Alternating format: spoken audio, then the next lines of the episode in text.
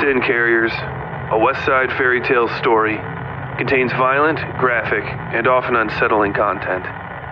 Further, it takes place in a period of American history where certain now unacceptable outlooks were commonplace. In the spirit of pulling back the lid on the mythos of the American Wild West, many of these outlooks are espoused by various characters, whether outright or through their internal dialogue. These characters' thoughts and actions are their own, and not those of the author. Listener discretion is advised.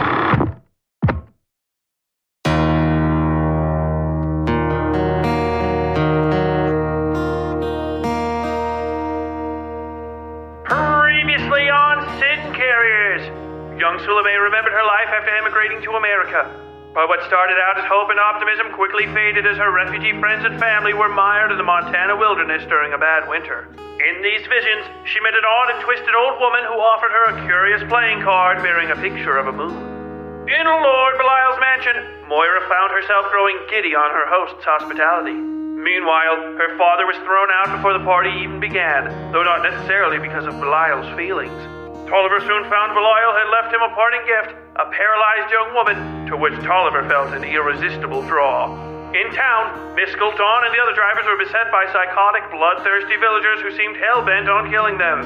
Ricky Tulane was killed by a stray gunshot, and Miskell was barely saved from being cut in half by a meat cleaver when Greg Cutting flung an empty liquor bottle into the would-be killer's face. Dawn and Miskell were separated from the others and escaped through an upstairs window, barely surviving an assault by the Must's reanimated Pinkertons. Thanks to crack shooting by Mildover and Elam, they managed to break free and head for the relative safety of the train. While providing overwatch, Mildover couldn't shake thoughts of his old commander, Brigadier General Vincent Grimley, who passed through this town before. While he was distracted, Elam saw something massive moving rooftop to rooftop, though he wasn't confident exactly what the inhuman thing might be. On the train, Ducky did his best to repel the Must's assault. Though he accomplished little in the face of such overwhelming and supernatural power, he managed to buy enough time for Gato to make quick work of the skull-faced man. He soon met his match in the rider, however, who fought Gato to a lopsided draw before running off, called by some unknown force. In her dreams, young Sulome remembered the slaughter of her people by a golden-haired man accompanied by a young corporal named Cain. Sulome was dealt a mortal wound and left for dead, but was found by the twisted crone, who offered her a deal in order to live. To hold on to a card with a screaming red face, and to take her vengeance, to let it drive her, a deal to which Sulome agreed. On this episode of Sin Carriers, Vasily and Vicky try to make sense of Belial's home, his plans, and to figure out what he's done with Su and Moira. Young Sulome drags herself from an early grave hand over bloody hand. Colt Wickless sticks to the shadows in town, trying to find his way to safety, and Belial's ball comes to an explosive finish. What will become of young Sulome, sent forth on a quest for vengeance? What other nightmares might Wickless discover in this horrid town? Will any of our travelers manage to escape Belial's grasp, or will somebody's journey end here and now? You may find the answers to these questions and more on this, the 11th episode and penultimate entry in the Grand Ball arc of Sin Carriers Dance.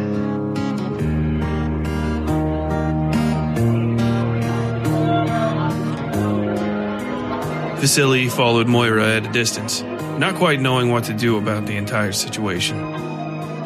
The young woman had ingratiated herself into a host of off putting, if affable, nightmares. Few of them showed more than the sort of distant, polite interest he recognized from his few interactions with Russian nobility.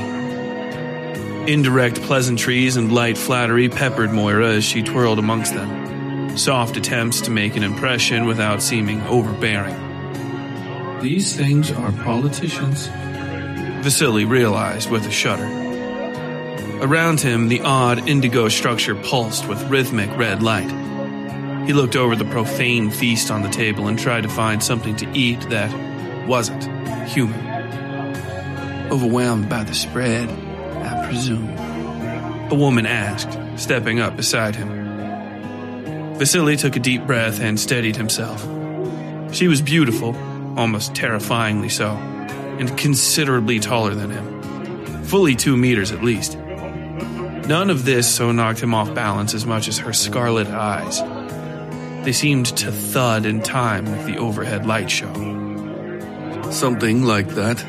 Vasily said, stiffening his spine and extending a hand to the woman. Vasily Tovarish. She raised an eyebrow and favored him with a lady's overhand shake. Fingernails like a well manicured grizzly bear caught lightly in the flesh of his palm. She smiled when he gave her hand two smart pumps and broke contact with a light bow. Cornelia, she said. He waited for a surname that never came. That's it. Muy malintki ruski. And I'd suggest the bowls of fruit over there. This is a night where all the flesh is intermingled. She stepped closer, her eyes lowering to the level of Vasily's waist and taking a step around him to pluck something skewered off the table. He took a sharp breath when he felt her calf graze the back of his thigh. Unless you enjoy the taste of flesh. She cleaned off the thin bamboo steak with a quick swipe of her teeth. I have partaken in the past, Vasily said quietly. The woman smiled and retracted her leg, though she remained close. Her body was lithe and draped in dark, well tailored pelts and leathers accented by the frost white fur of some long haired animal around her shoulders. The sides of this piece split up to her hips and ended in squared hems at her shins. It was the most evocative thing Vasily had ever seen a woman wear, and extremely feminine, though also threatening. It had a martial quality to it, he realized, like a military uniform. A shame, she said. Vasily flinched, realizing he'd been staring. Are you waiting for an audience with the Nidus as well? I know you came in with her, but I don't think she'll be making time for you this evening. Vasily cocked an eyebrow and looked to Moira. She seemed so unlike herself, so giddy. Despite the unnerving aspects of this place, she had come willingly and seemed comfortable and safe. There was no reason for him to inject himself into her business. The red spider on the covering he'd made for her shone when she turned to him, eyes flashing from a distance and then gone. Cornelia had called Moira a nidus, an unfamiliar word. Sir? A hand slapped down on Vasily's shoulder and he jumped, turning so fast he was surprised he hadn't drawn his pistol. It was the typewriter boy from the train. What the hell, man? Vasily almost shouted, adjusting his clothing. He heard Cornelia chuckle and wander away from them. Her departure was a relief, but he had wanted to ask her more questions. He took a frustrated breath. What's your name again? I'm sorry about that, the boy said. It's Victor Melanese, Blackwell Corporation Sales. His hand dipped to a pocket and he held out a business card. You can call me Vicky. Vasily took the card and flicked it away onto the dance floor. Vicky blinked, frowned, and then shrugged and looked around the room, seemingly unbothered by the spectacle around them. My name is Vasily Tovarish, Vasily said. Do not hand me things. Why are you so calm? I sold two typewriters today, Vicky replied. Without looking, he snatched a sandwich off the table beside them. One of many sitting beneath a tray marked only thigh, and took a bite. Vasily shouted and slapped the sandwich away, gaining the attention of a slug covered in human faces and would look to be a hat with a single thin leg holding it up like a lampshade. Vasily felt himself breaking out into a sweat, gave both of these things a tight, apologetic smile, and bowed. They readjusted their attentions elsewhere. The hell'd you do that for? Vicky asked, looking over his suit. Vasily had sent mustard flying along with the cold cuts, flecks of which Vicky was trying to blot off his sleeve. Vasily stared at Vicky with a madman's expression and pointed at the table, where Vicky's eyes traced a path from the sandwich plate to the pain frozen expression of the burned and butchered woman. A man with a face like sackcloth pushed past them, shook open a jaw filled with broken glass teeth, and started shoveling in cuts of the woman's thigh. Vicky hiccuped, blanched, and turned back to Vasily. nodding slowly. Oh. Oh, Vasily said, rapidly nodding at Vicky. His face was on fire, sweat soaking his collar. Oh, oh, you say? He stepped in closer. Who takes food off a table without looking at it? What is wrong with you Americans? You're going to kill me! Vicky started rubbing his palms on his pants and nearly started into the sales pitch he used to comfort himself, but froze instead. It, is that Su? Vicky asked, pointing at the table's marble centerpiece. Vasily nodded silently, taking in more of the buffet than he wanted to. Along with the butchered woman beside him, there were four other human bodies on the massive, sweeping table. All of them were arranged with their heads toward the statue. Black feathers, American ravens, were arranged in thick, nest like piles around the statue's otherwise unadorned plinth. The resemblance is uncanny, Vasily said. I think, I think I meant is, is that, Su? Vicky corrected. This was the first time he'd seen a genuine concern in the boy's face, and Vasily felt a certain kinship pass between them. A crowd of people who seemed to all really just be one singular mass passed them and dragged a male body off the table. Its chest burst open upon striking the tile, and Vasily felt his knees go weak as bundles of roasted carrots and onions spilled across the floor. The crowd thing dragged the body amongst itself, and Vasily watched the crowd's hands pulling chunks of bone and gristle out of their pockets and dropping them on the ground. The slug of many faces followed close behind, slurping up these indelicacies and leaving a thin trail of slime. I'm not sure, Vasily said. He looked closely at the statue and saw many signs of age and wear. Pieces of the fragile sword bits on the woman's back had even been broken away and reattached.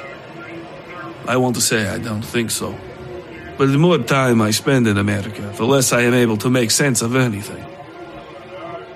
Same, Vicky said, giving a last, worried look to the statue and then pointing to the arched top of the rising double staircase which stood over the hall. Is that Tolliver's daughter? Vasily followed Vicky's finger and saw Moira standing, swaying, really, atop the ovoid dais where the stairs met. Belial descended the broad, fanning staircase behind her and called to the creatures assembled below, resting his hand on Moira's shoulder. Her eyes fluttered shut. I would love to say the sight of so many brethren mingling amongst each other beneath my roof brings me any feeling short of disgust.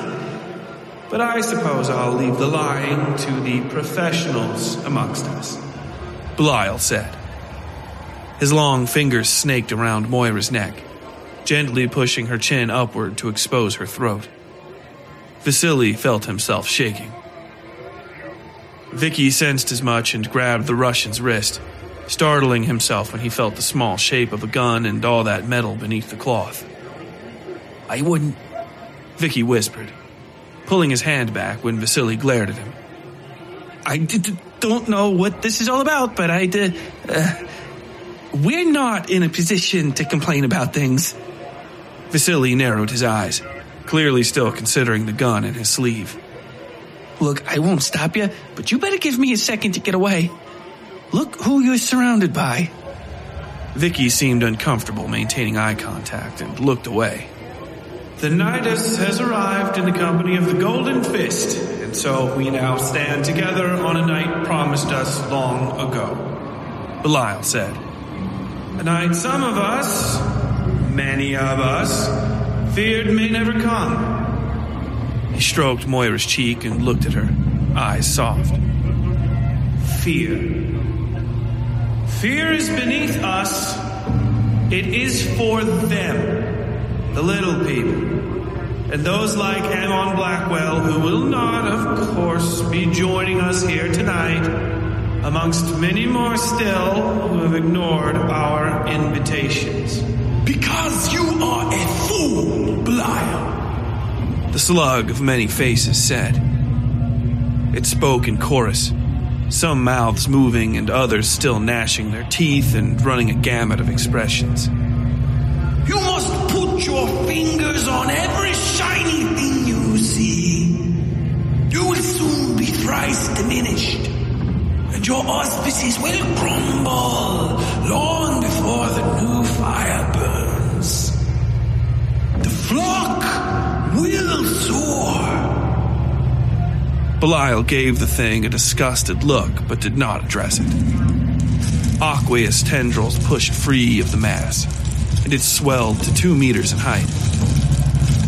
It twisted into the shape of a muscular, ancient man who wore the slug body like a cloak. Four golden arms reached from the ruddy brown of his torso, matching the eyes he now fixed on Belial. Each of his stubby fingers ended in a jagged, curving barb. Then why are you here, Kyoyu? Belial asked. To watch, as always. The thing replied, smiling the way a parent might at a child. Belial wrinkled his nose in disgust and clenched his fist. Distortions around the slug creature solidified into bright, flat sheets of purple crystal and clapped together, smashing it into a fan of gore that shot through the gathering. Some landed on the crowd thing, and one of its people shapes broke loose and began to scream. The others shunned it from their group and stepped back as the slug's dislocated viscera consumed it. Vasily saw a face form in the slurry that remained, which smiled as it regathered itself back into a whole being. Lord, I'm taking all a holiday after this, Vicky said to himself. Vasily watched the boy rub his palms dry on his pants. Belial seemed irritated by his own speech at this point. Clearly, something the thing had said had dug deep into the man. now for a dance, as in old times ahead of the planting, Belial said, moving through the words with half his former pomposity. I have my partner here, and you shall choose amongst yourselves from those provided. Now. Belial turned to Moira and began to tear her dress away at the throat. He removed only the outermost parts, but such an abuse of the young woman's honor was more than Vasily intended to bear. He dropped his gun into his hand and began walking toward the stairs. Mr. Vasily? Vicky shouted. Mr. Tovarish! Vasily corrected him. Belial was holding Moira like some Lothario now, letting her dangle from his arms as a fit overtook her. Vasily saw the young woman's head tilt toward him, saw the flash of his scarlet spider, and then something else. Her eye, suddenly clear and confused and terrified. Mr. Tovarish! Vicky shouted again, and this time he grabbed the man around his arm and dragged him back hard enough they both fell to the ground. People were screaming, Vasily realized. Just now, hearing the voices, even though his mind told him perhaps it had been happening for some time. Blood splashed across the crystalline floor in front of him, flecks pattering across the toe of his shoe. In that same second, the still living body of a man who'd been bisected shoulder to hip fell where he'd been walking. The man wore only simple brown clothes. His eyes met Vasily's for what felt like an eternity, and Vasily watched him die. What the devil? He muttered breathlessly in Russian, and something burst past him to latch its jaws around the dying man's head. Vicky pulled Vasily to his feet, and he saw the source of the commotion. The hall was now filled with dozens of young men and women, children as well, who all seemed to have just woken up from a long nap. The things around them were feasting on the hapless humans, tearing into them with teeth and talons and less understandable implements. The crowd thing seemed to have grown, and Vasily dragged Vicky out of the way as it passed them to swallow up a half-naked woman laying catatonic on the floor. We need to, to, to get the hell out of here, Vicky said. Vasily gritted his teeth and looked up at the dais. Belial seemed to be whispering something to Moira as he undressed her. Vasily watched a handful of men attempt to escape up Belial's stairs. Without even looking at them, his odd home rippled and burst their bodies. A rainbow of blood rose over the ovoid dais and collapsed with a splash around Belial and Moira. You can't go up there, Mr. Tovarish. Vicky shouted. Vasily cursed and turned to take in the carnage, hoping to find some inspiration in the chaos. He would not leave Moira, but approaching by the stairs was impossible. No, I don't think you can, a woman's voice said behind them. Vasily turned to find the tall woman from earlier, Cornelia, towering over them. She smiled, and when she did, Vasily could see the teeth along the right side of her mouth were black with rot. That's not your biggest concern. Care to dance?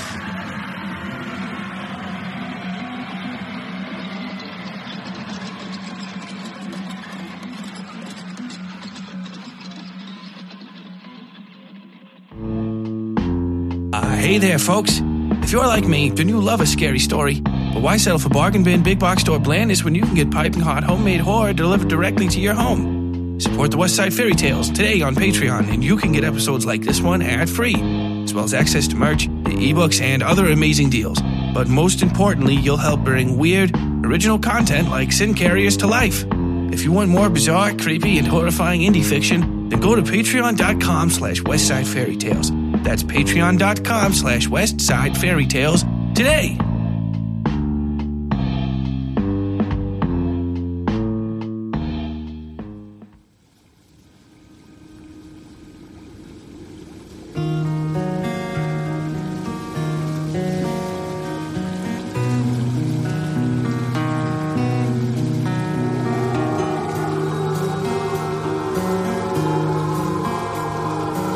Dragged herself, wet and smoking, from her own shallow grave.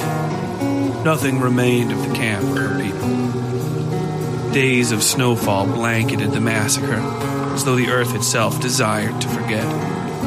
Something inside her shuddered awake and raised its head. She turned to the east and walked. Wolves watched from the cover of the nearest trees, curious and silent, tasting the air with their snouts. What smells they found urged caution.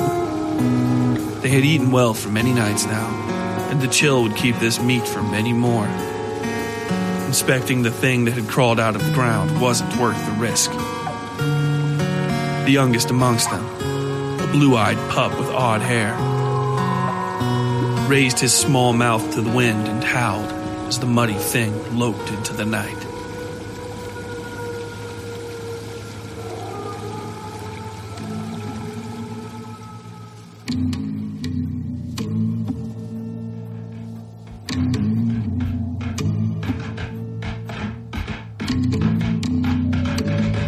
Crept through town, trying to make some sense of this night before it killed him. What he'd seen was more than probably most men could take. And on his own account, he too was damn near close to just laying down and giving it the old que sera, sera. His drive proved strong, however, and he kept pushing despite himself, finally finding an open door into an empty house. Smash and grabs were a good way to restart, and he'd had to reset his life and identity many, many times over the years. Find new skin and crawl into it. Find some food and fill yourself. Find something hard or sharp or powerful enough to give you an edge when it came to it. This absolute fucking madhouse of a town was more than he'd ever dealt with, but that didn't mean the same old rules didn't apply.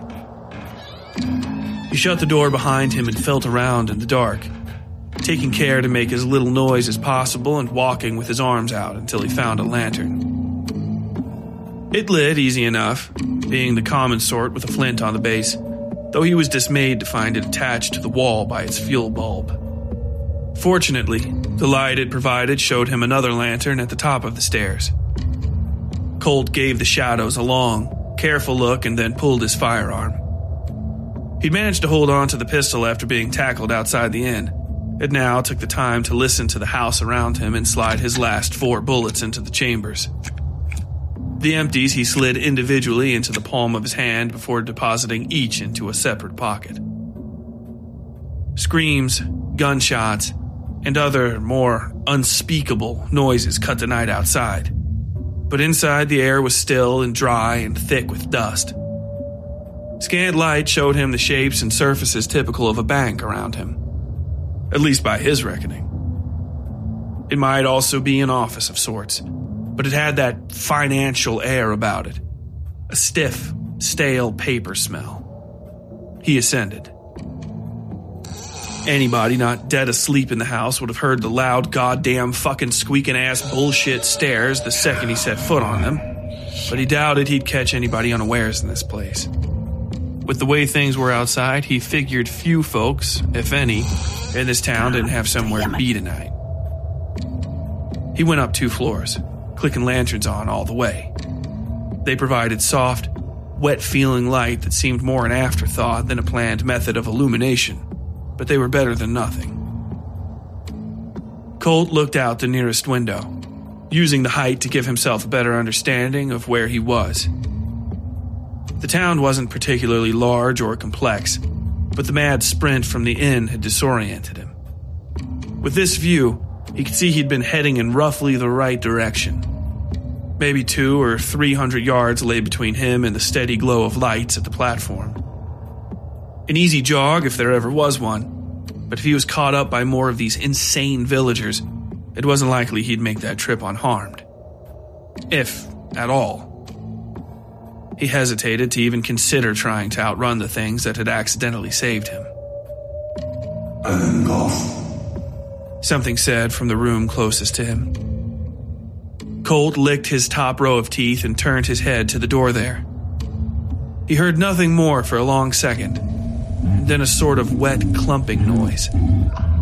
Like a child falling on a wet carpet, he thought without meaning to. It wasn't an unpleasant thought, for him at least. Memories surfaced of a few fun nights in Calabasas that belonged to him, and given the state he'd left his partner in after that long weekend, only him. Such things were motivators in hard times pots of gold marking the far ends of black rainbows.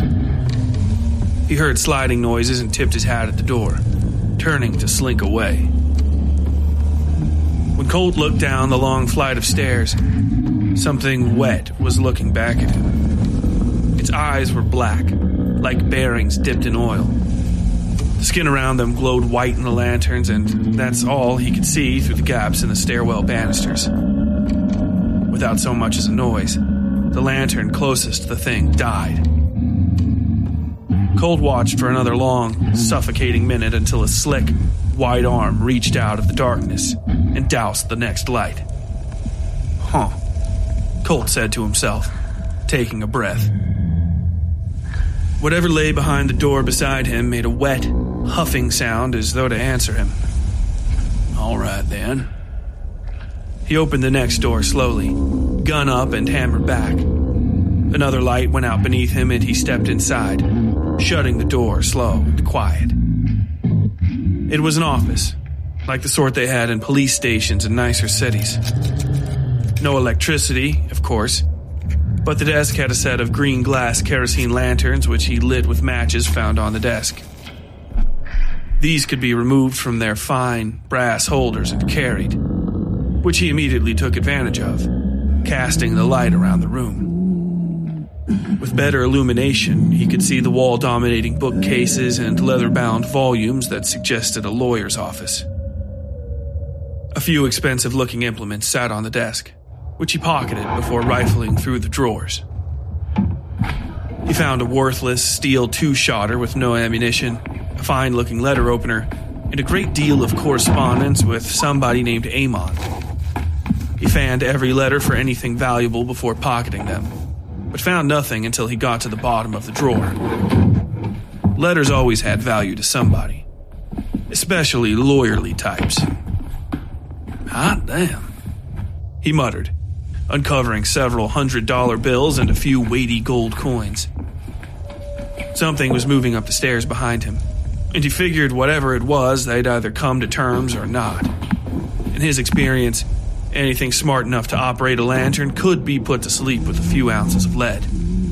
If that wasn't the case, there was always the window. Mongrove. Mongrove. Something said in the corner of the room. The noise made Colt jump nearly out of his skin, but he kept a hand on the lantern and the gun, raising both in that direction. What he found was just the easy chair he'd seen earlier, but now he realized there was some kind of shape resting in it. Taken by curiosity, he approached, almost completely forgetting the sluggish noise of the thing in the hallway. The thing said. Good God. Colt whispered, thinking suddenly of the Garvey thing slipping up into the inn ceiling. What sat before him was starkly white, mostly made of human pieces and somehow alive despite all logic. Its limbs had thinned to the bone, leaving only curled baby's fingers at the end of its long, stickish arms. Its torso had burst like an overcooked sausage, ripping the flesh of its face and chest from their moorings and leaving Colt a perfect view of its working lungs and heart. Its eyeballs were black and swollen, protruding like flies' eyes. Scrims of translucent, inhuman tissue covered it in a thin cocoon, curling its worthless limbs against its chest. Colt stepped back and felt something crunch under his boot, which startled him bad enough he nearly jumped out of his skin. Casting his lantern to the floor, he saw crushed shards of bone piled over top some kind of fabric. Red ribbon, he realized, squatting down over top it. Some was still threaded through the eye socket of a skull.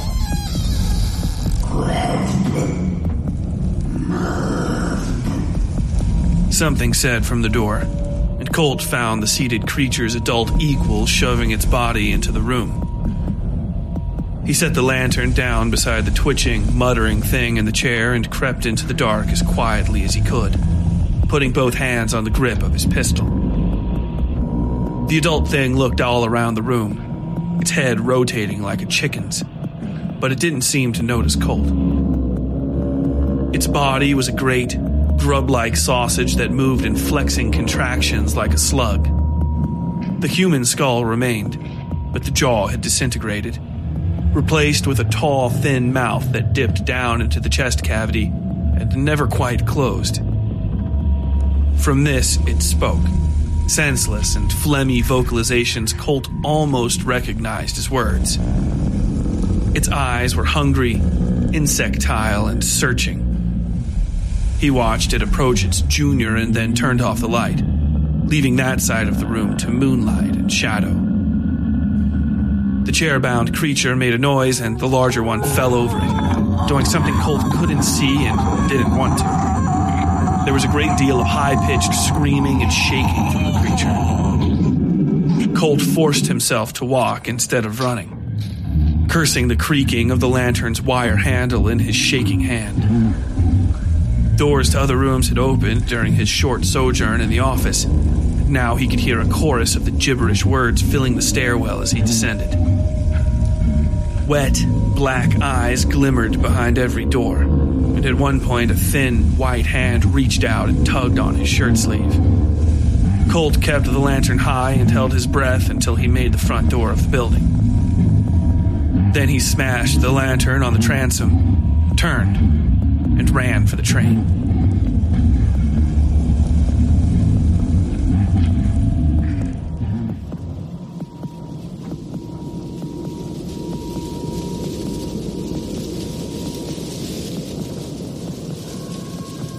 Hungry. She was hungry. Cold. She was cold. The girl came into herself again as she reached the camp, still not quite understanding where the dream of her life began and ended. Surely her parents were still alive and waiting to wake her and take her to pray in the mosque beside the Eastern Market. Ali would begin at the madrasa soon, despite their family's low standing. Sufism left a stain on their reputation, but the local imams professed that a basic education was the right of every Muslim boy and paid for the upkeep of the schools out of their own pockets. Her limbs moved with little input from her. She felt flighty, bird like, as they flitted her from place to place. Around her rose the sounds of men at the end of a long night of sin. Perhaps, really, still in the grips of sin to the bottoms of their hearts, living beneath the red moon of an eternal night that eclipsed their every waking moment. If she had her choice, she would like to have some goat cheese and bread in the afternoon with her mother after they hung the laundry. She would smell the fresh clothing and feel the sun on her as her father's robes beat out a steady rhythm in the wind. Then she was there, her mother's hand in hers and the Levantine sky high and blue above them. Days were warm and soft and calm. Her father took care of everything, much as her brother would someday, and then her husband when she was married. There would always be chores and hassles, but there would also be soft, warm days with the sound of wind and laundry. She killed a boy first. He was maybe just old enough to be married himself. He had a fine, strong jaw and cool eyes.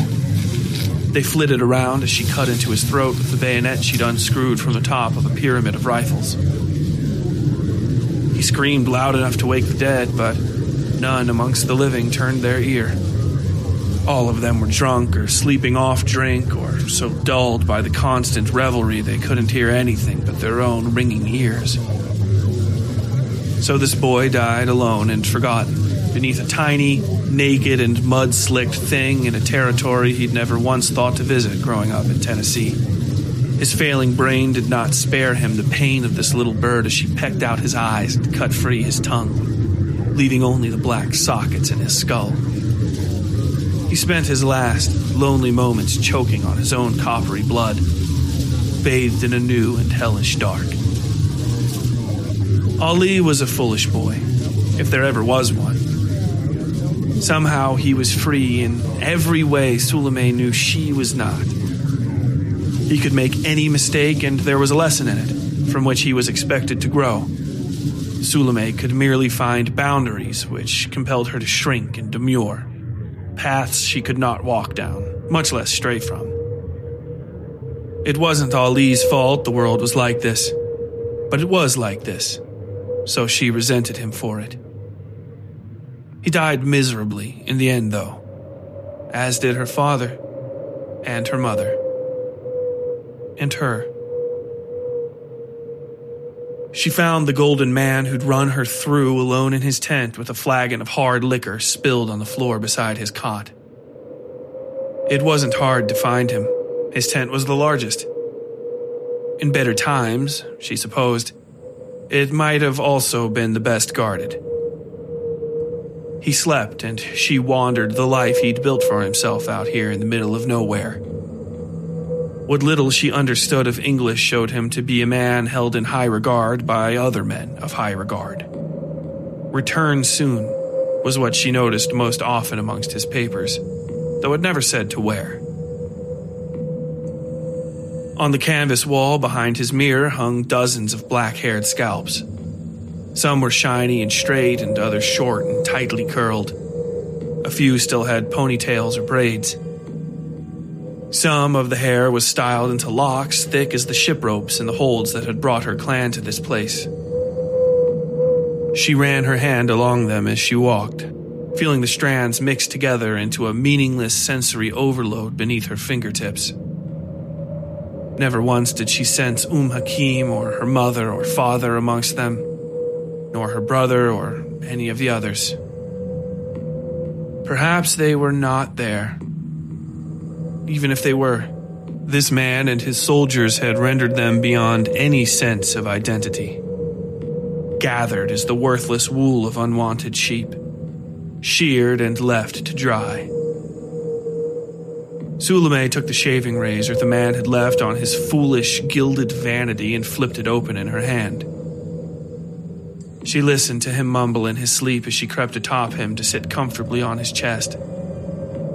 Then she took the razor and cut herself in a single, shallow slash over her lips, sucking the blood from this fresh wound into her mouth. She spit onto her palm, made a fist, and left her small red handprint on his face. She slit his throat. Then, she began to scalp him. She'd pulled a chunk of his hair the size of her foot free of his skull when a man ran screaming into the room to report one of the dead bodies she'd left on the way to the tent. His words froze in his throat when he saw her, bathed in mud and blood, expression flat as she sawed the curled golden fleece off his struggling commander. She cut free most of what she'd gathered and rolled beneath the man's cot as the interloper drew a pistol to shoot at her. She'd heard this man's name during the slaughter, but could remember only his face. Sulome rolled from the tent and sprinted through the woods, cawing like a banshee and screaming up into the frosted boughs. Shadows of a million birds seemed to call back down to her, though surely there couldn't be that many in these woods. She ran until she could no longer hear the voices of men. Then she ran until she could not feel her feet. Then she crawled.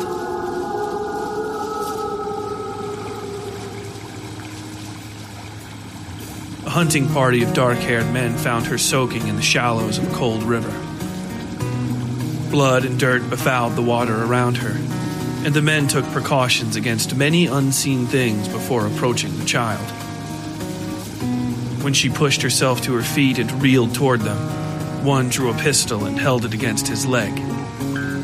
Then she handed him the stinking blonde fleece and they took it, marveled a moment as they realized what it was, and then tossed the worthless thing in the reeds to rot. She held the knife, her knife, in a tight fist all the way back to their camp, even when she slept swaddled in the men's blankets. In the morning, they provided her care, shoes, and simple clothing they made from the pelts they'd collected on this hunt. All the words that passed between them were unspoken. One man lifted some cooked food and pointed to the west. She stroked her hair with the bloodied knife and pointed to the north. By morning, she was gone, and so were they.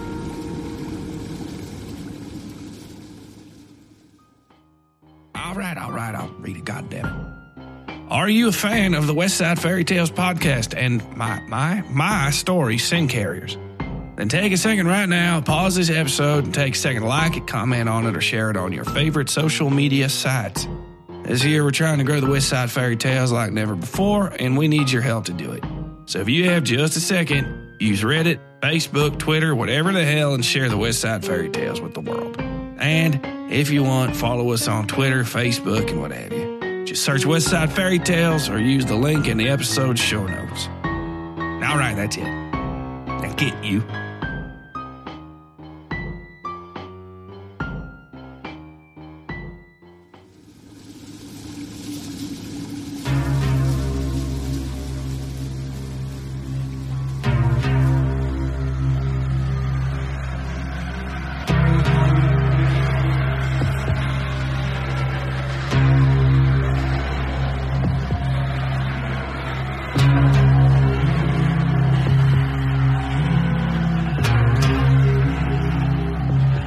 Vasily slid his pistol from his sleeve with an oily click, not getting his arm even half past his waist before Cornelia lunged at him.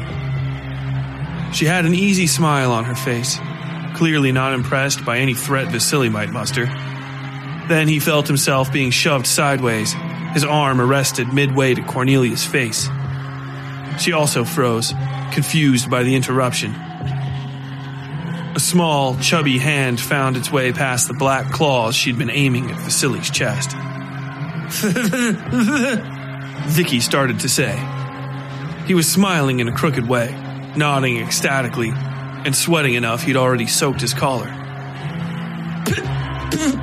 Pleased to make your acquaintance. I'm Victor Melanese and I work in sales. I see you're here alone, miss, but could I interest you in a few minutes of conversation? I.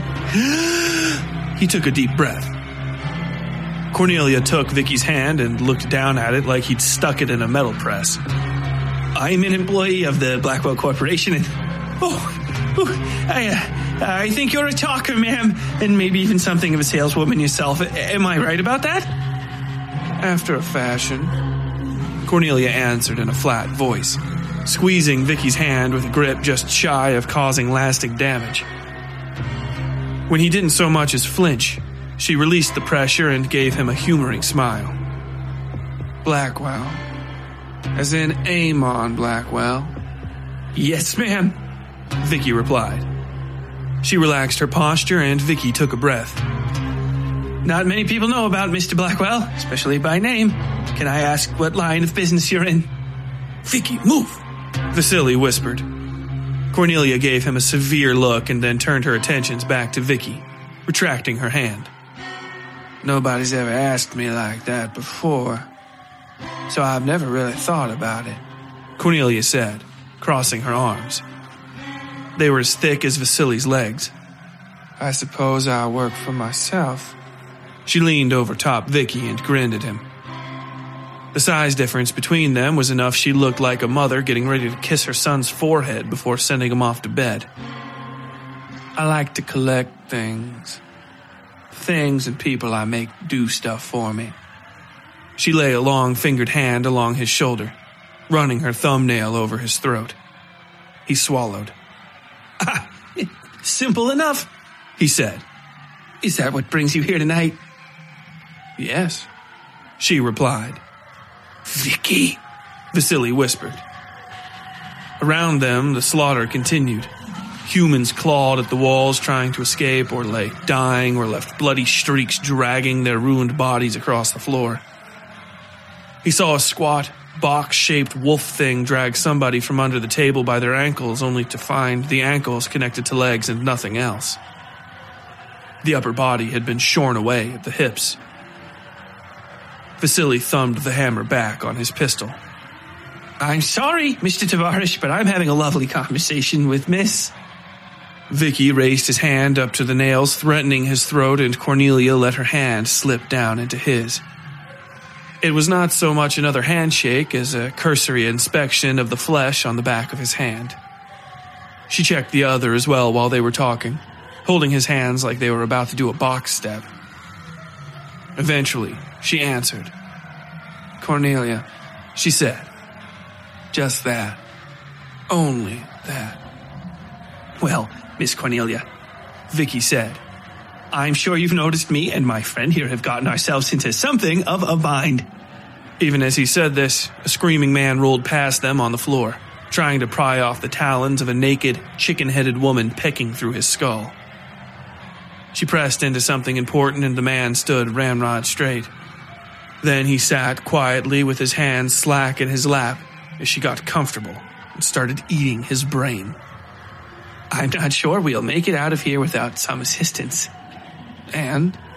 And uh, given your size and the imposing nature of your presence, I-, I would like to hire you to protect us. Vicky said, smiling. Cornelia's eyes went wide with shock. Then she burst out laughing. Vasily saw his chance and pushed Vicky to the side, leveling his pistol at Cornelia's face and firing. Somehow, she managed to get her hand up just before the hammer fell, and he shot twice into the palm of her hand.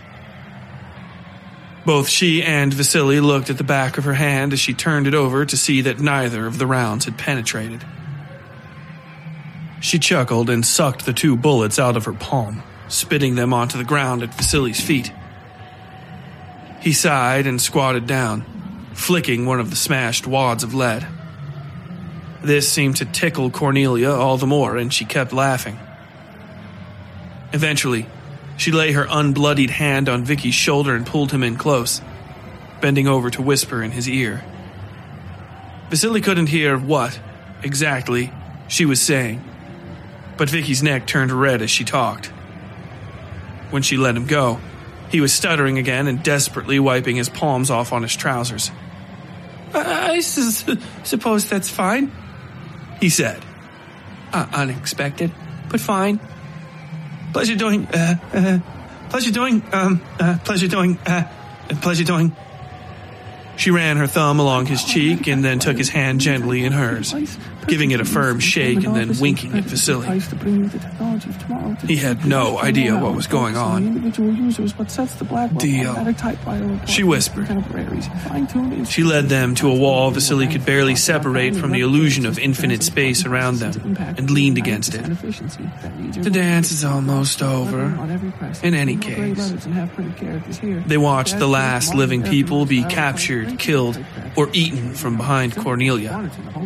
Vasily, for his part, was happy he'd not seen what had become of the children, but he had no idea what could be done. Up on the dais, Belial was still dancing with Moira, who dangled from his arms like a doll. Her eyes were listless. Vasily cursed and punched his palm. He was useless again. Useless to another woman who relied on him. An odd popping noise stalled the motion in the hall, bringing every eye to the center of the room, where the odd statue of Su still stood white and unmolested amongst the slaughter. Even Belial stopped dancing, turning to watch as the statue split, splintered, and fell to dust over the table. Nothing remained of it. Inhuman voices rose in celebration. So we begin the consummation, Belial called. Red light beat harder overhead, the color and pulse almost overpowering. Vasily found himself squinting. What does that mean? He asked. Cornelia gave him an appraising glance and shrugged. She'd taken a seat cross legged and pulled Vicky into her lap so she could run her fingers through his hair. The hapless salesman blushed and allowed this behavior to continue, his hands on his knees and his thumbs kneading his trouser seams. Whatever Belial thinks it means, Cornelia muttered. He's an idiot with an audience of a dozen other idiots. Everybody else came for the free food and to watch it all blow up in his face. At free food, she rubbed Vicky's head extra hard. This is madness, Vasily said. Of course it is, Cornelia replied. On the dais, Belial lay Moira on a crystal platform he'd summoned from the ground. Scalpel thin shards formed in the air and sliced her clothing away, all save the barest undergarments and the covering Vasily had made. I'm going to kill him. No, you're not, Cornelia said, dragging him down by his neck and holding him against her body like a misbehaving puppy. Her flesh was as soft as any woman's, but the muscles beneath were lumps of living iron. I want my pound of flesh from little Vicky Milanese here, and I can't have it if you get hurt before we get you out of Belial's house. So sit down. And behave yourself like a good boy. Understand?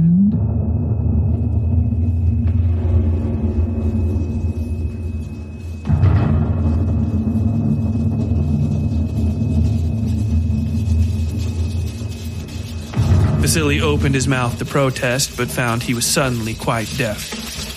His eyes watered for a moment as things settled back into place around him. His face was pressed into something soft and hot, and Vicky was staring at him from just a few inches away, also clearly dazed. The ground flew by underneath them, partially obscured by the flick of heavily muscled thighs. Then he was sliding and rolling and clutching his own skull in agony. When he finally managed to gather himself, he realized he was outside again, kneeling amidst a titanic rain of crystal. Shards the size of barn doors slid into the dirt in front of and behind him, barely making any noise as they sunk or shattered or outright vanished into the earth. I knew it, was the first thing he heard, though the words were dull and muted. It was Cornelia, kneeling with an unconscious Vicky in her arms. He watched a fat laceration stitch itself closed beneath her right eye. The fucking idiot. She was looking back in the direction he was sure they'd come from, where Belial still stood atop the dais, though now it was a dull thing of old brick and broken glass. Cracked, blackened stone arched over the last glowing remnants of his home. Belial glared up at something brilliant and red falling at him like a drop of bloody moonstone and raised his hand to strike at it with the last of his power, but he was too late. Cornelia reared her head back and cackled like a mad witch into the night sky.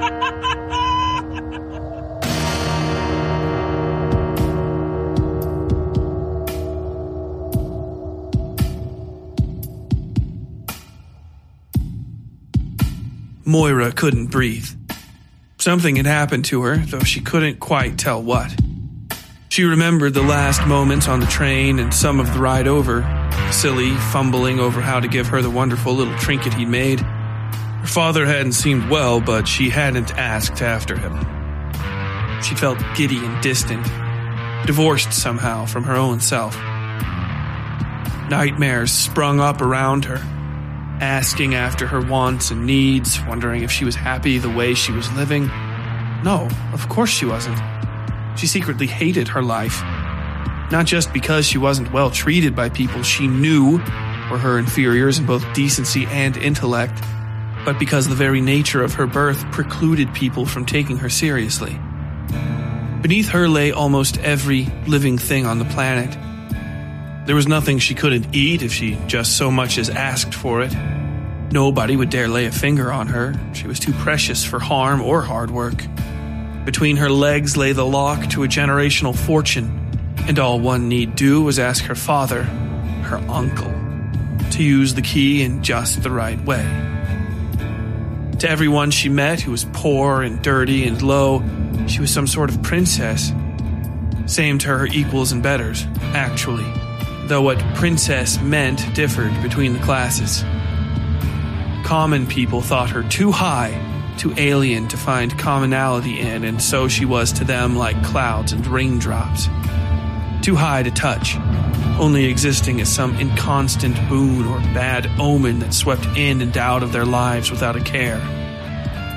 To her father, she was a misunderstood asset. And to her other male relatives and many of the men in her circles, a well understood asset, a rare and tradable commodity. What worthy difference separated these inhuman beasts and well bred suitors and sales professionals and money men and moneyed men who swept up like seaweed in her grandfather's wake at every estate party? She twirled amongst them, distant to herself and the world, tasting of the offered flesh and drowning in delight. Something stirred within and around her, at the base of her stomach and just behind her neck. The glittering red eyes of a hungry passerine watched beyond the bars of her gilded cage, just beyond the shining crystal. Stop, she finally said, feeling the heady maelstrom of guilt and need pass over and through her to somewhere else. It was like sliding on a wet hunk of seashell on a beach and then falling into the water. Her perspective had changed. She was awake. Stop! Belial gave her a curious look and continued his slow rotations. The scent of blood choked the air around her. Spilled intestines and shit soaked her every breath, sank into what remained of her clothing. Pulsing red light stilled overhead and darkened, thickened in intensity. Belial saw this reflected in Moira's cheeks but continued on. Her blue garments darkened to a bloody purple, and then indigo under this new light. Stop! She said, twisting her hands in his soft linen robes. Belial's pale skin darkened to a plum color that suited him much better, she thought. He pulled her fists off his clothing and roughly pushed them over her head. When she fought him, he squeezed and lifted, straining the bones in her wrists and forcing her to cry out in pain. Don't interfere, he said, stretching her over a hard bed of crystal and stepping back to shed his clothing.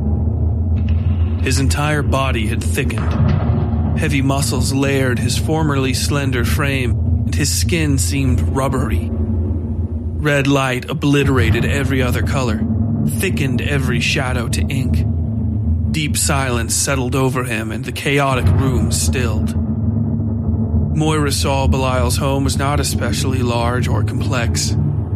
It was a great glass mirage. The ceiling hung only a few yards above them. She could see vertices and shifting crystal matrices folding in on each other to reflect and refract and expand this small and simple domain through illusion. Most of it lay beneath and behind her, spread out so as to accommodate his guests.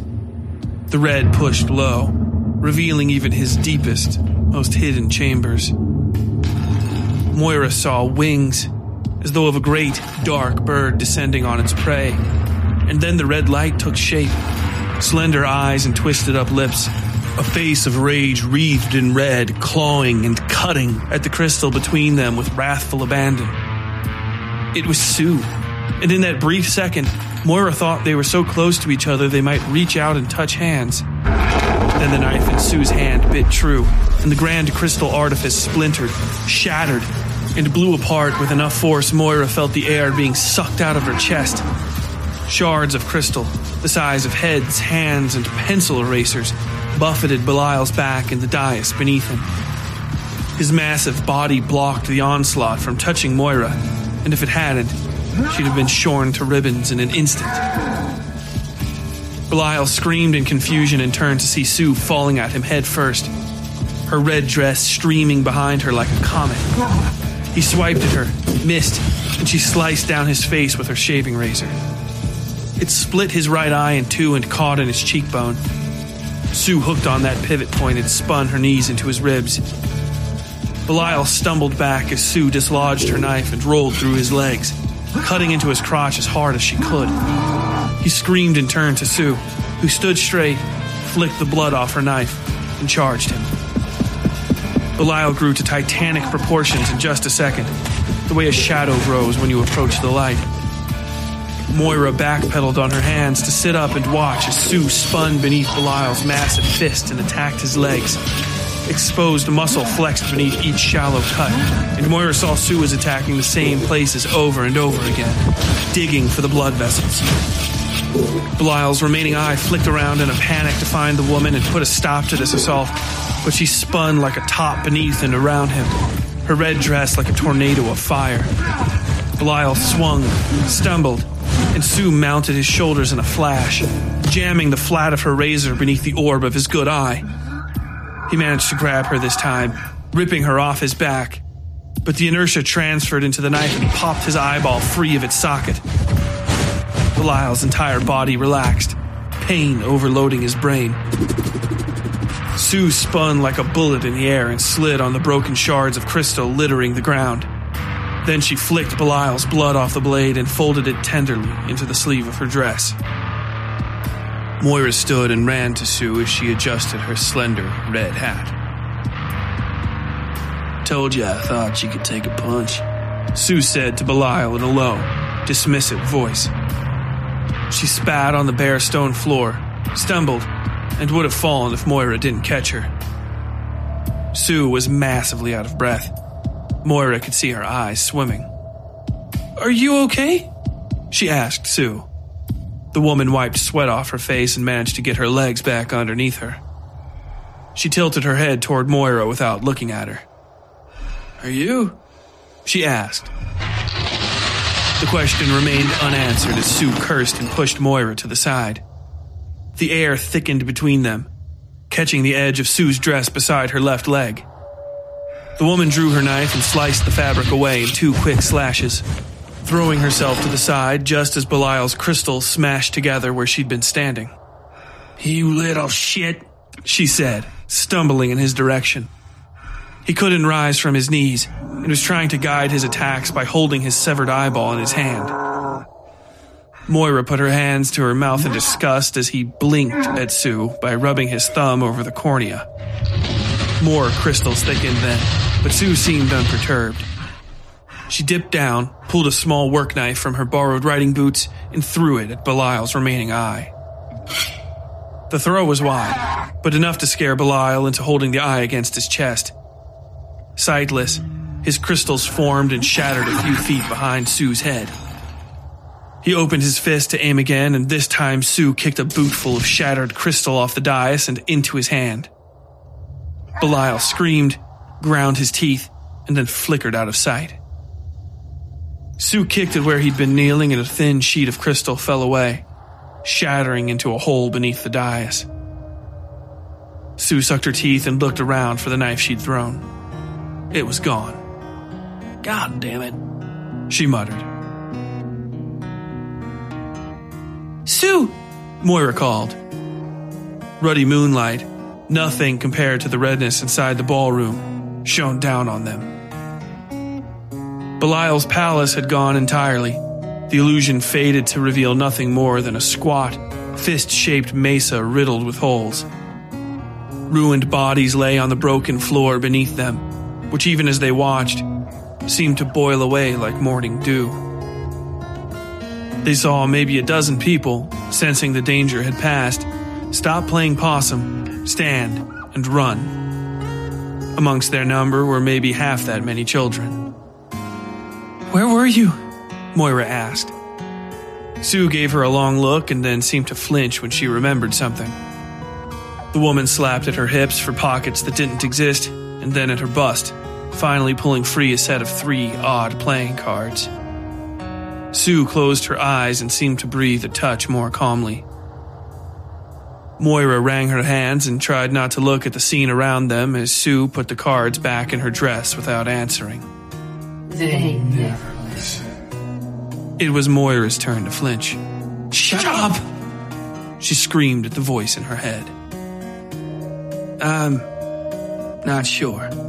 Su finally replied. I don't want to talk about it. The woman stumbled again and Moira caught her. Once Belial had gone, the heady, distracting euphoria had also faded. That wasn't to say nothing of it remained. There was a buzz, like the voice, though now it seemed to touch every part of her. Without thinking, she brushed the fingers of her free hand across the base of her stomach. Wondrous night! Delight of the stars! A man's voice said. Both of them looked in his direction, and Moira felt Su's body tense up when they saw him. It was a slug the size of a draft horse with flesh made of human faces. All of them were dimensional, alive, and constantly changing expressions. Only the main face, sat at the end of a fat stalk atop the body, had eyes. It was an old man's face, of East Asian descent. The creature spread its arms to them. Fly well, little bird, He said, feast and grow mighty. Protect your egg.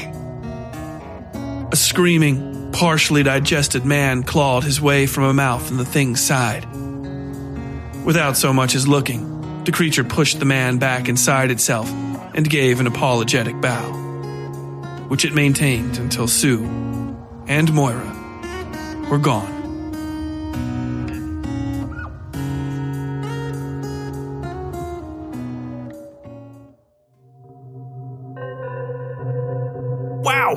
What a great story. But I have no fucking idea what's going on in it to you. Maybe it'd be a little easier to understand if I had access to like a written version of the show to follow along with and read back through. Maybe even some, I, don't know, behind the story information to clear up some of my, my fucking questions. Oh, wait, right there. Yes, yeah, it says right there. Join the Westside Fairytales Patreon today and get access to behind the story audio programs and fully laid out chapters of this story, Scars in Time, and most of the Westside Fairytales back catalog for just five measly dollars a month. Wow, what a deal! Oh, it even says here you can get special merch packs and signed posters if you give a a, a more generous donation. Uh, that means he needs your money, people. This isn't a fucking charity. Okay, go to patreon.com slash westside fairy tales today and subscribe for excellent behind the story content and more. That's patreon.com slash westside fairy tales. Link is in the description. And don't forget to watch my show if it's for ah, come on! I'm not doing this for free. Now back to our story, already in progress.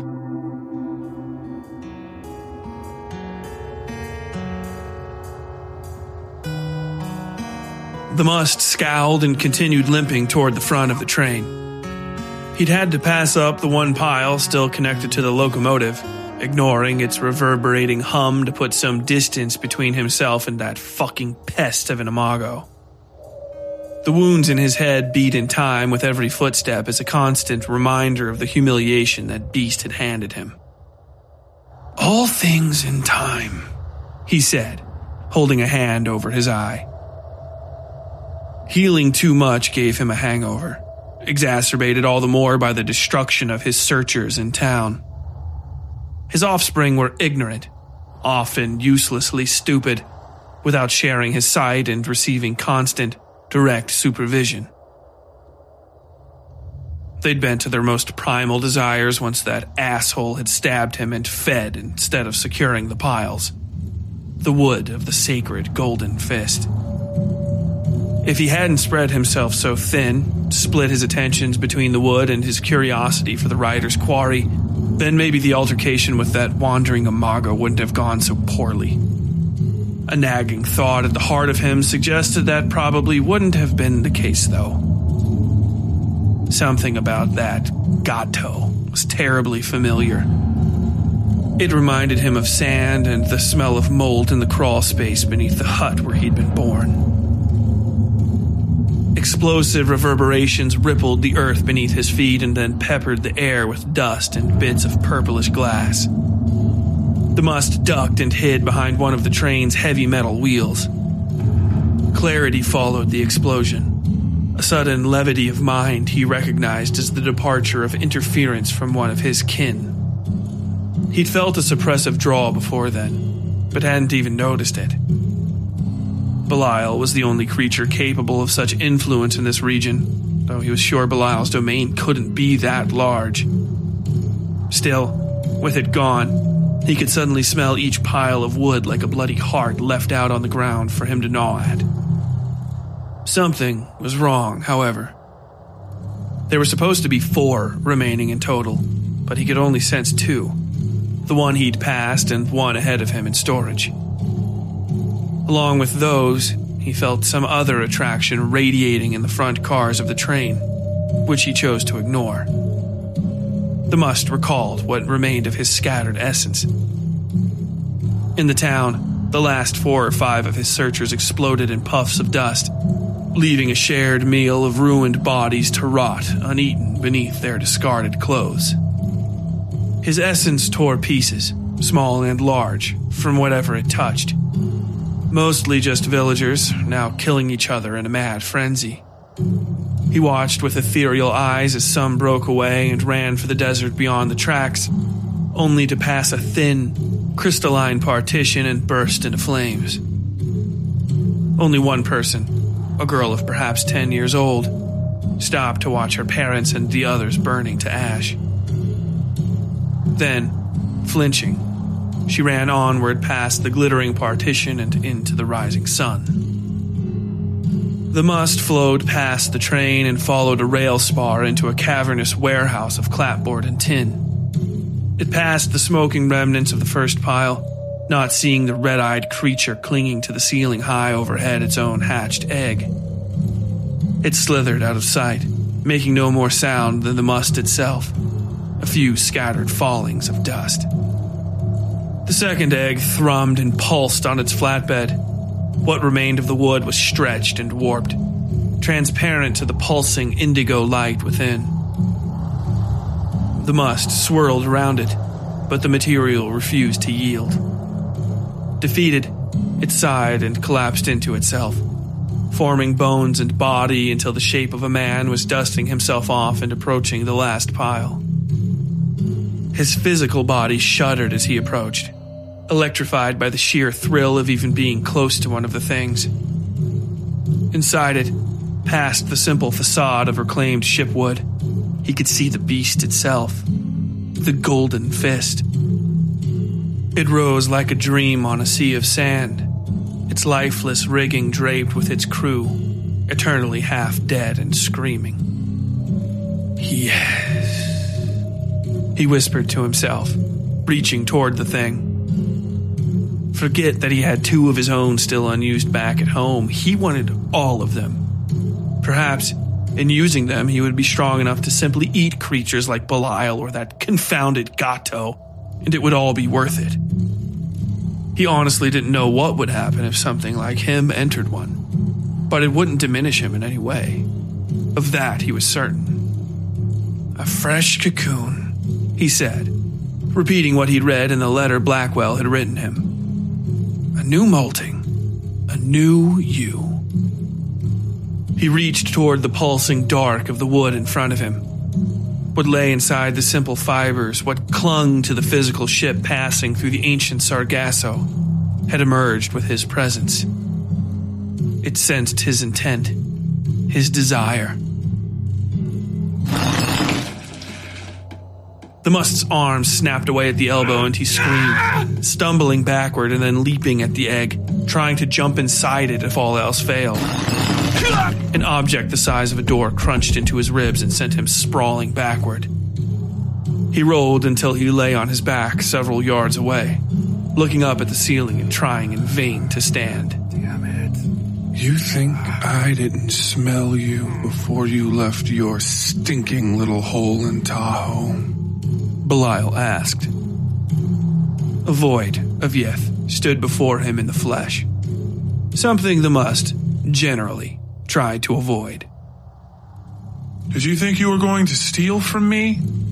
You already have plenty in the first place, you idiot. And now here you are trying to stick your dirty little fingers in my pie. A thin dart of crystal burrowed through the must's eye and into the ground beneath his head. He screamed. Belial was being a bigger shit than usual, and the must could see why. Somebody had gotten to him worse than that Imago, Gato, had gotten to the must. Blood ran in sheets down the giant's leg and face, coloring the indigo flesh black. Both of Belial's eyes had been cut out of his skull as well, and the must laughed when the giant shifted its fist in his direction and he saw an eyeball peeking at him between the massive knuckles. Fuck you, Belial, he said. Belial snorted and flicked his fingers in the air, creating a sheet of crystal that cut the must in half at the waist. He tried for a weak counterattack, blasting Belial with enough of his essence to scorch anyone else's face off the bone. The hard, noseless shell smoked, smoldered, and held. The must lay his head back against the ground, feeling his consciousness slipping. It had been a shit day. I would kill you and eat you if you weren't so disgusting, Dunbarton. Belial said in a mocking tone.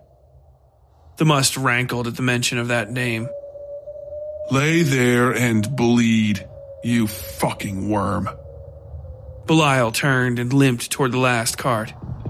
The must watched the purple beast push it down a gentle, downhill grade leading into a mine shaft. Belial didn't so much as look back at the must, and then he was gone into the dark.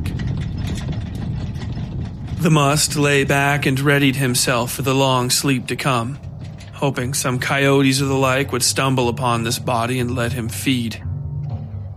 Instead, he heard a wet, cracking noise, like a sappy tree being split by a high wind. The second of the pulsing eggs, the only one both full and unhatched, opened unto the world.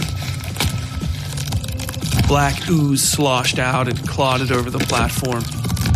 A naked man followed the liquid, beaching outside the egg like a whale. Oh! The must could have chewed through a railroad tie when he saw who it was. Tolliver, he hissed. You fat shit! The man blinked and wiped a great deal of clearish grime off his forehead. His thin hair was matted down to his cheeks, but only on one side. Oh, Mr. Dunbarton, he mumbled. Fancy seeing you here. I was just. I. Don't you fucking talk to me! The must said, turning his head to watch the last red light of the moon vanish through the holes in the metal roof. He waited for a long time for the fat son of a bitch to get walking, but the man seemed rooted in place. Don't you have a fucking train to catch? Yes, Tolliver said, looking around naked and wide eyed. I seem to have lost my clothes. And I'm not sure. Are you all right? The must just glared at him through his remaining eye, half a torso laying on its back in an abandoned warehouse. Get the fuck away from me, Tolliver, he hissed. I don't think you realize how. Get the fuck away from me, Tolliver! The must shouted, and thank God, the greasy pig jumped and started motoring away at full speed. Shortly after, the must felt the vibration of Tolliver's train rolling off into the desert. Perhaps half an hour later, the rider approached on a new horse, ending his long, low whistling with a chuckle. The must had barely begun to regrow his leg bones. Don't start with me, was all he said. You want me to leave? so you can sulk in private? The faceless cowboy asked. Do as you please, the must said in a flat voice. I intend to rest for a while.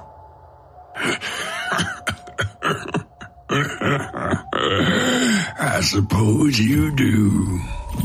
The rider said, hitching his horse and dragging a dead man up beside the must.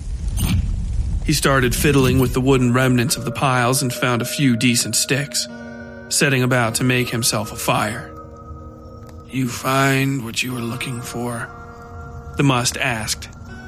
Yep, but I didn't get it. The rider said. You? Same. The must replied with an exhausted whisper. He closed his eyes and let the rising sun fall across his face. The long night had finally ended, though more were sure to follow.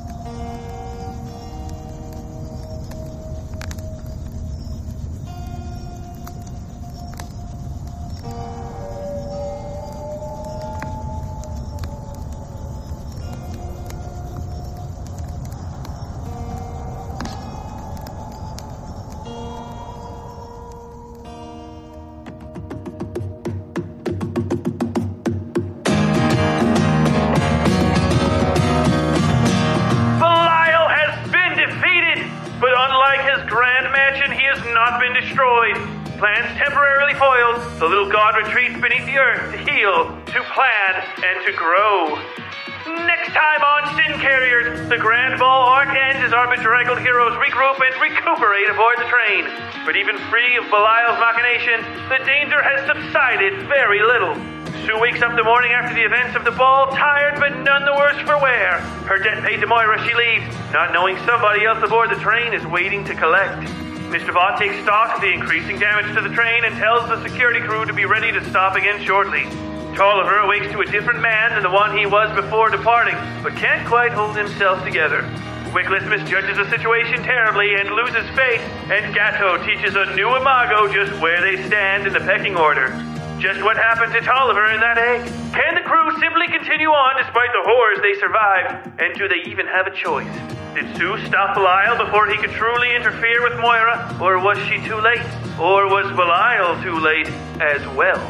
You may find the answers to these questions and more on the final installment of the Grand Ball Arc, episode 12 of Sin Carriers Morning. And until next time, as always, stay safe out there. The Westside Fairytales is written, read, and produced by Tyler Bell. Sound design, original music, and Foley by WSF Productions, LLC. Episode art by Yui Breedlove. All content herein copyright WSF Productions 2023.